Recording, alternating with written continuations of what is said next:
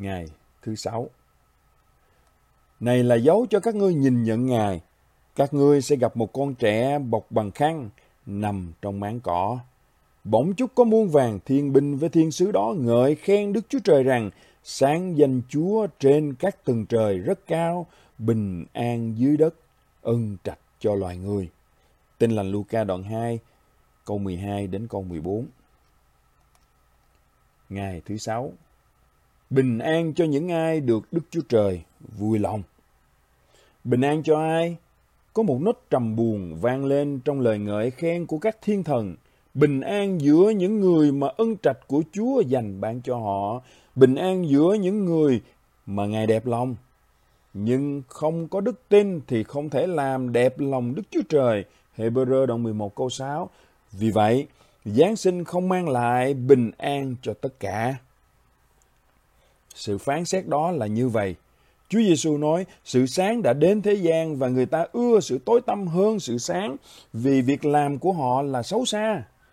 Giăng đoạn 3 câu 19 Hoặc như cụ Simeon đã nói khi gặp hài nhi Giêsu, con trẻ này đã được chỉ định để làm cho nhiều người trong Israel vấp ngã hoặc trỗi dậy và là một dấu hiệu gây nên sự chống đối. Ấy vậy, tư tưởng trong lòng nhiều người sẽ được bày tỏ. Tin lành Luca đoạn 2 câu 34 và câu 35. Ồ, có bao nhiêu người nhìn thấy trong ngày Giáng sinh ảm đạm, lạnh lẽo ấy không gì khác hơn một dấu hiệu gây nên sự chống đối.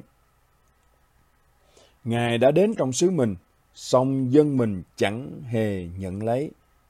Nhưng hãy ai đã nhận Ngài thì Ngài ban cho quyền phép trở nên con cái Đức Chúa Trời, là ban cho những kẻ tin danh Ngài. Giăng đoạn 1 từ câu 1 đến câu 12. Chỉ với các môn đồ, Chúa Giêsu nói rằng, ta để sự bình an lại cho các ngươi. Ta ban sự bình an ta cho các ngươi. Ta cho các ngươi sự bình an chẳng phải như thế gian cho.